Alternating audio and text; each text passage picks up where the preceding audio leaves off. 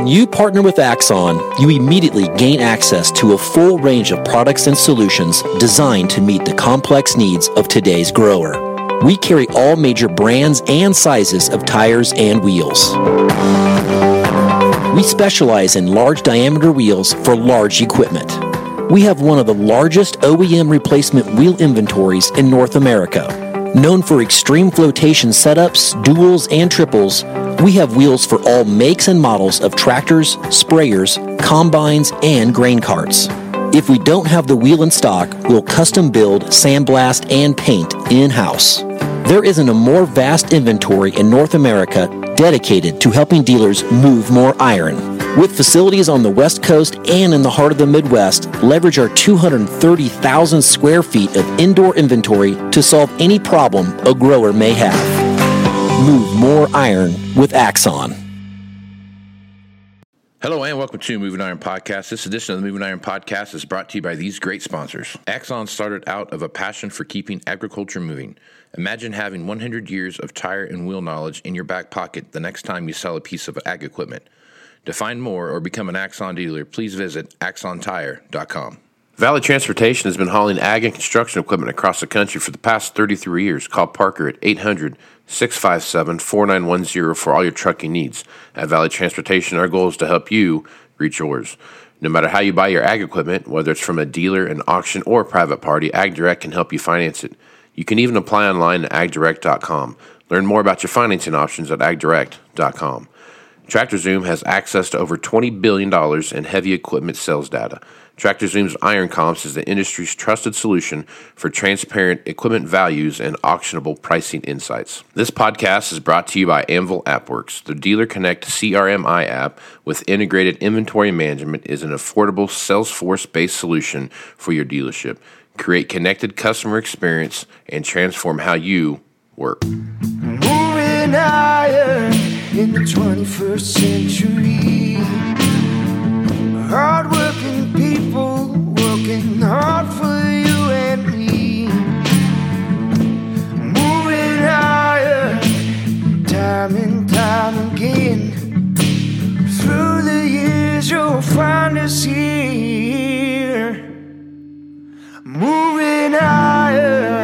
Hello welcome to Moving Iron Podcast Markets with Shawn Hackett. This edition of the Moving Iron Podcast is brought to you by Axon Tire, helping dealers move more iron for the past 100 years. more information, call Axon Tire. Or don't call them, just go to axontire.com. It's way easier. Internet works better when you just go there and don't call them. So it's way better. Check that out. Axon Tire has a couple great gifts they want to give away to the loyal listeners of the Moving Iron podcast. They got a really nice Alliance baseball cap and an Alliance branded flashlight. So if you want one of those, if you want either one of those or both of them at the same time, send an email to marketing at axontire.com and they'll send you a free hat and flashlight in the mail. Also, if you're one of the first 150 people to sign up for the Moving Iron Summit coming up here in Nashville, Tennessee, September uh, 11th through the 13th, uh, the first $50 of your registration fee will be covered by Axon. So if you're interested in doing that, send me an email at moving iron podcast at moving iron podcast.com, or you can just go over to moving iron llc.com and in the upper right hand corner click on the moving iron summit tab and you get all the information there you need. Valley transportation has been hauling ag and construction equipment across the country for the past 33 years. Call parker at 800-657-4910 for all your trucking needs at valley transportation. Our goal is to help you reach yours. Powered by farm credit AgDirect is built for today's agriculture with simple applications quick responses competitive rates and generous, flexible terms. AgDirect offers great buy, lease, and refinance options on almost all types of new and used equipment, non recourse and timely funding back to the dealership, plus sales incentives. No other ag equipment lender works like AgDirect. Learn more by calling your AgDirect territory manager at 888 525 9805 or visit us at agdirect.com. Tractor Zoom has access to over $20 billion in heavy equipment sales data. Tractor Zoom's Iron Comps is the industry's trusted solution for transparent equipment values and auctionable pricing insights. This podcast is brought to you by Anvil AppWorks. Their Dealer Connect CRMI app with integrated inventory management is an affordable Salesforce based solution for your dealership. Create connected customer experience transform how you work today. This podcast is also brought to you by Iron Solutions, powered by Randall Reilly. I've got Shawn Hackett here with us from Hackett Financial out of Boca Raton, Florida. And Shawn, how you doing this morning, man? I'm doing good, Casey. Really, really good to be back on the show. So. Yeah, me too. I was I was uh, a tad bit under the weather last week, and for whatever reason, I couldn't talk very well in the morning. Something about not being able to catch my breath. So I don't know if I'm just. Well, your wife said she actually enjoyed that, but that's not well, important now. She probably did. probably did. I was. I don't know if I'm that out of shape or if I was that sick. So probably a combination of both. I would. I would guess. All right, Shawn. Last week you put out an article, uh, or an article, uh, a, a, a report out, and you hit on natural gas a little bit there, and we've been watching natural gas go from ten bucks down to under two, and that's actually lower now than it was when it took off the first time. So, I guess Shawn, take a look at that that nat gas market, and what do you see there? Well, you know, everyone had uh, bid up the natural gas market expecting a energy crisis in Europe, mm-hmm. and of course, a kind of a short, warm winter, which we had been warning about, took the punch bowl away. Um, and allowed for that crisis to abate. And as such, the market came tumbling down. And of course, natural gas being what it is, it tends to be the wild, wild west of commodities in terms of its volatility. Um, and so, yeah, we, we we knocked this market down, you know, over eighty percent from its highs, and actually made kind of a V bottom here about a week and a half ago, two weeks ago, uh, and then rallied almost um, 50% off the lows uh, before having a little bit of a correction yesterday. So it looks to me, just as to give you kind of a, a, a benchmark, if you look at natural gas going back to, to the not to 1990, we watch something called a deviation from the 200 moving average. It's a measure of how stretched the market can get up or down. The record deviation natural gas has ever seen below its 200 moving average was 61% in 1994, which set a very important low. We got down to 67% below the 200 moving average at the lows from a couple of weeks ago, um, suggesting an extreme, at least short term, you know, overdoing to the downside. Uh, and and so now we've had this, you know, rally off the lows. But when you really think about it, Casey, natural gas in Europe and Asia is between 15 to 20 dollars, down from 100, by the way. Right. But still 15 to 20 dollars right. and we're sitting yeah. in the twos the world will continue to buy as much lng from the united states as they can possibly get their hands on that we can possibly sell to them given our overall lng export capacity um, everyone in the world will do everything they can to get their hands on that kind of cheap energy even you factor in shipping costs it's incredibly cheap energy now, remember the Freeport uh, export terminal, mm-hmm. which exports 25% of LNG exports, was has been offline since September of last year because of a big fire that they had. It's finally come back online here in March, and they're expected to get up to full capacity here in April and May. So now we've we've just in, literally overnight increased our capacity to sell 25% more than we had been at a time that natural gas is just crazy cheap here. So uh, you know, throwing some uh, kind of some cooler weather here in March. Um, you know, finally getting a little bit of a cool weather after a warm winter, and and we it looks to me like the an important low in natural gas has been made. Um, and I think that it doesn't mean, by the way, we're going back to ten anytime soon. I'm not suggesting that, but I think you know, when you're starting when you when you see natural gas prices in the twos, the long term picture for anyone that needs cash supplies, whether it's propane, whether it's natural gas, whether it's fertilizer, you know, anything related to natural gas derivatives at this moment, I think you're looking at a long-term good opportunity to be locking in some long-term cash needs at this moment in time. Yeah. Yeah, it kind of kind of looks like that way, Shawn. You take a look what's going on. There's a it's really low right now, and and like you just said, there's some opportunities because this we're you know we're going through uh, a, a bit of a warm up here from what we've seen over the last um, I don't know, couple maybe last sixty days or so. But we still have these uh, like this week, you know, where it's the highs 37 and the, the lows are in the 20s and it just doesn't stay very warm very long. So there's there's definitely some that's spring hanging on or winter hanging on to spring there a little bit. Yeah, and it's and, and and you know if you look at this a seasonal chart of natural gas, uh, throughout. You know, not every year. It doesn't. You know, seasonals are averages, not every year, but typically, uh, natural gas likes the bottom in the latter part of February and early March. in most years as a seasonal, uh, you know, kind of a situation. And if you look at the price chart, we kind of bottomed right there in the latter part of February, kind of right when the seasonals would suggest. Didn't have to turn out that way, but I mean, it, it, it's a it, it was the right time for the market to say, you know what, unless we're going to zero, enough's enough. mm-hmm. You know. Yeah. Yeah. All right, let's jump over and talk about soybeans for just a minute. We have a couple things going on. One, Argentina still has continued to uh, cut their soybean crop.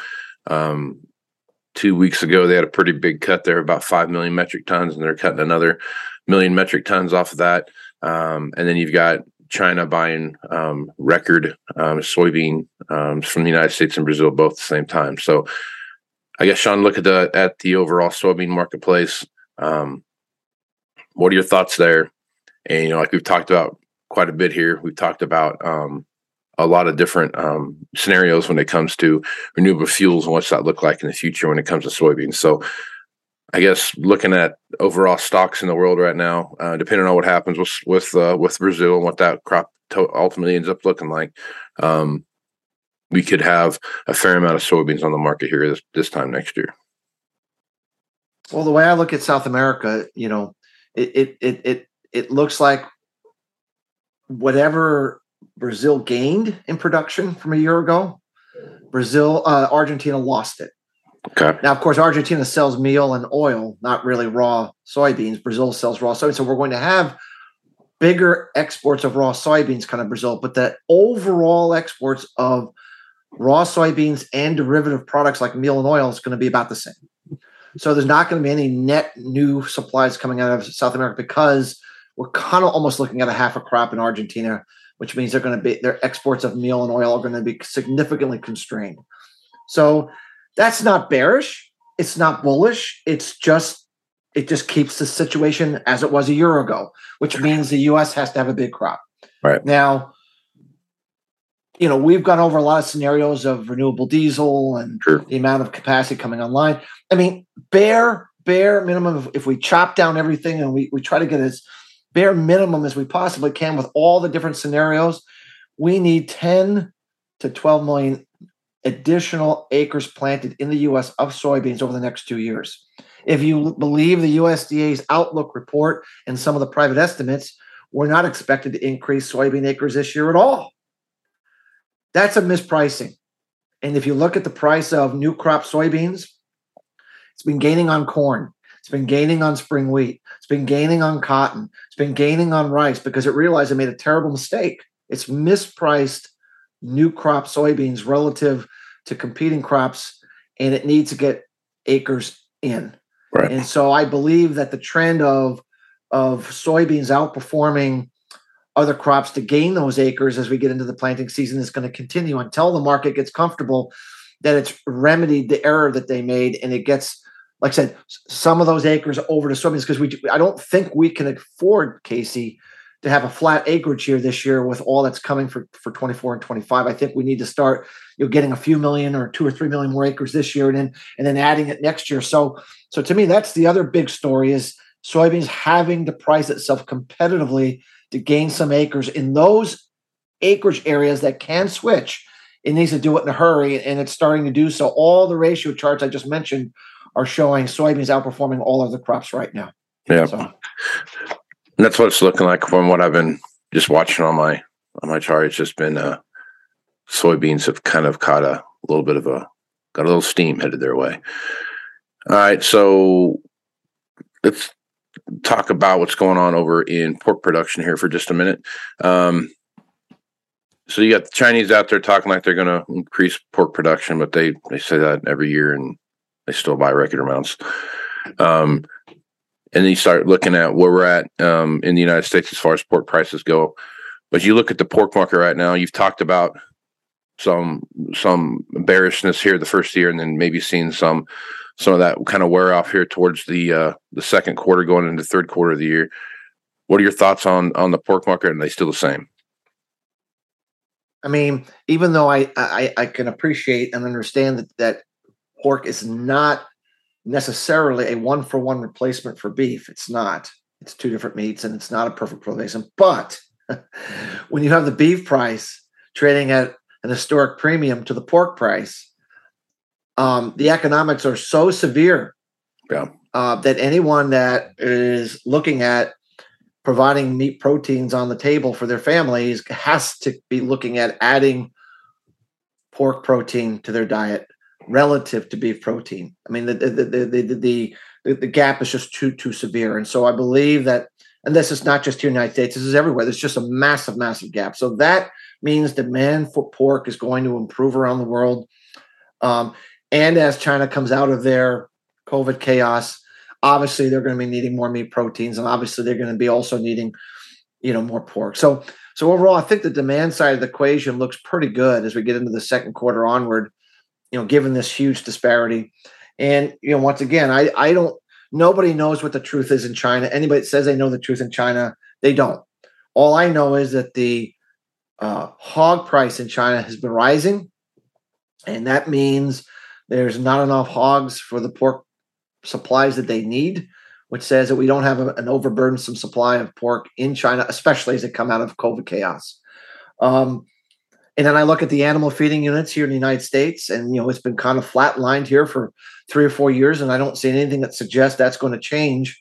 So we have a pretty good situation for an improvement in price for the U.S. hog price here going into the second quarter, and probably you know going into the into the summer and the fall. I I, I think this is a a pretty good area for you know if you're in the if you're a um, packing house and you're thinking I need to be locking in some animals here for the grilling season, and you know I, I just think this is a good place to be protecting upside price risks on your cash market needs.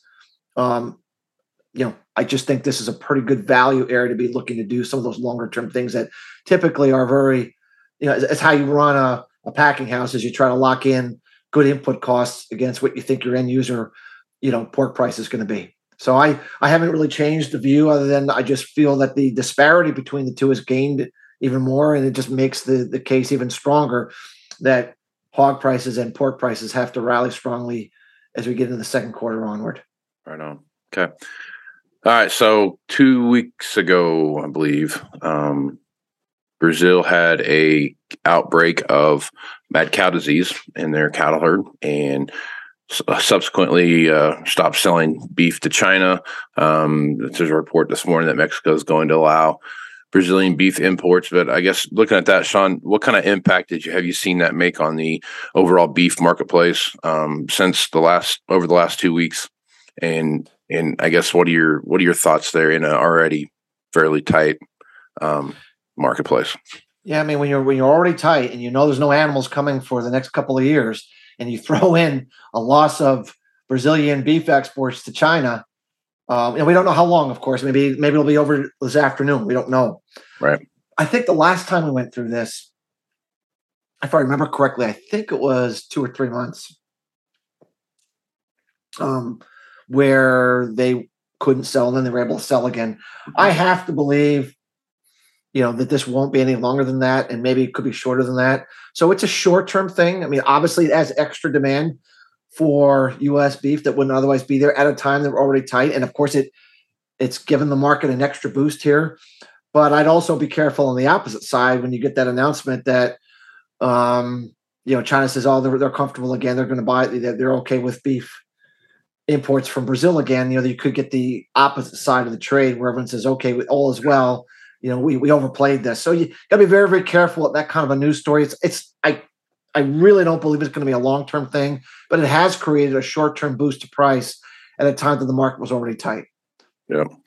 So you're looking at what, like you were talking about Packers a little bit ago, but here's a report that, that Packers bought 91,000 head of cattle in a negotiated market last week, second highest tally of the year. So it still shows, even though the price of, of, of beef is as high as it is, there's still just record. Seems like record demand for for beef right now. Beef demand has been surprisingly resilient. Yeah. It has been. Um, um, it, it seems that um, um, You kind whatever of the the space of everything around you too. Like you wouldn't think it would be as as as expensive it is as it is. You didn't think it would be that way.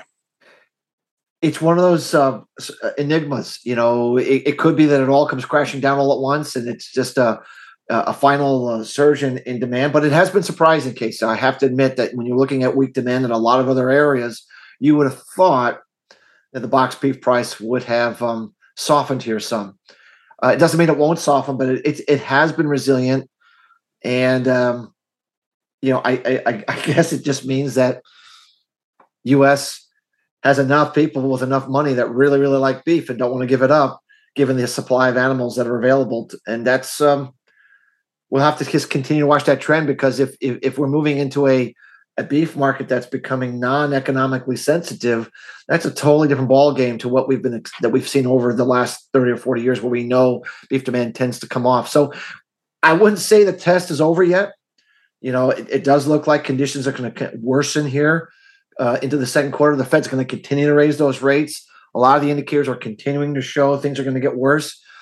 But if we get into the end of the second quarter, Casey, and we haven't seen the material decline in beef demand, we're going to have to kind of rework our numbers about what that means for the overall supply demand equation if we're moving into a more imper- impervious demand base based upon the economy. I'm not willing to throw that hat in the ring yet, but it's certainly something we've gone long enough with strong demand for beef that one has to question whether we have shifted gears here some, to a different uh, supply demand mechanism here.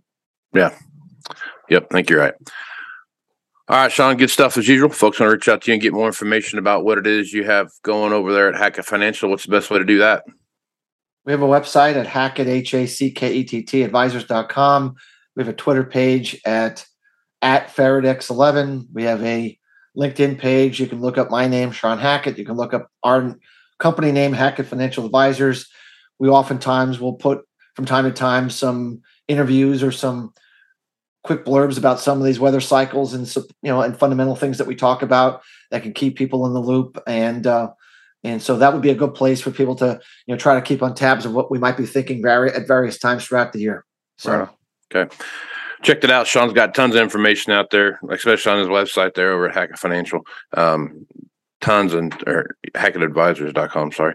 Um, check that out over there. A lot of good information there. And a simple Google search of Shawn Hackett, you're going to find tons of tons of interviews and stuff out there uh, and stuff too. So check that out. Shawn, appreciate you being on the podcast, man.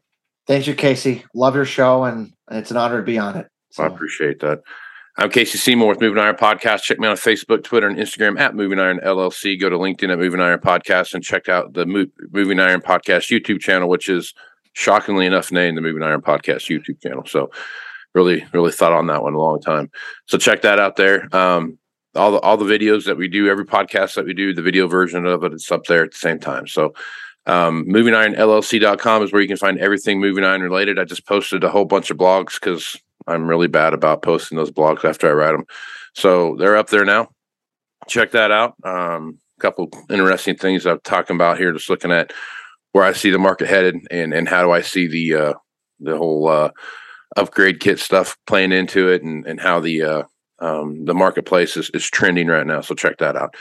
So if you're interested in getting more information about the Moving Iron Summit coming up here in Nashville, Tennessee, September 11th through the 13th, go to the upper right hand corner of the Moving Iron podcast on the navigation pad tab and uh, click on the uh, Moving Iron Summit tab, and all the information will be there. Got a gentleman by the name of Sean Glass going to be our keynote speaker. Uh, Sean is a, a, former Navy SEAL, going to talk about what's going on in uh, and and how uh, leadership's going to play into this because I think as we head into a, a, brave new world here, when you start looking at how machines are going to operate and how we're going to work with an entire new workforce and those kind of things, that there's going to be some leadership issues that come along the way. So it'll be interesting to get his take on all that. So with that, I'm Casey Seymour with Shawn Hackett, Smooth Smart folks. Out. Axon started out of a passion for keeping agriculture moving. Imagine having 100 years of tire and wheel knowledge in your back pocket the next time you sell a piece of ag equipment. To find more or become an Axon dealer, please visit axontire.com. Valley Transportation has been hauling ag and construction equipment across the country for the past 33 years. Call Parker at 800 657 4910 for all your trucking needs. At Valley Transportation, our goal is to help you reach yours. No matter how you buy your ag equipment, whether it's from a dealer, an auction, or a private party, AgDirect can help you finance it. You can even apply online at agdirect.com. Learn more about your financing options at agdirect.com. TractorZoom has access to over $20 billion in heavy equipment sales data. TractorZoom's Iron Comps is the industry's trusted solution for transparent equipment values and auctionable pricing insights. This podcast is brought to you by Anvil AppWorks. The Dealer Connect CRMI app with integrated inventory management is an affordable Salesforce based solution for your dealership. Create connected customer experience and transform how you work. Moving higher in the 21st century. Hardwood